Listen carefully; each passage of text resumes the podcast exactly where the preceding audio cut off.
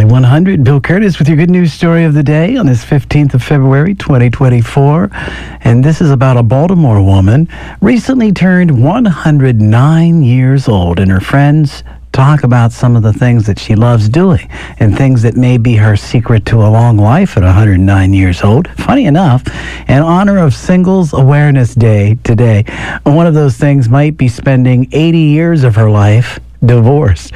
Here are Jenny Libertini's friends talking about her big birthday. She's friends with everyone. She's the sweetest little thing since she came.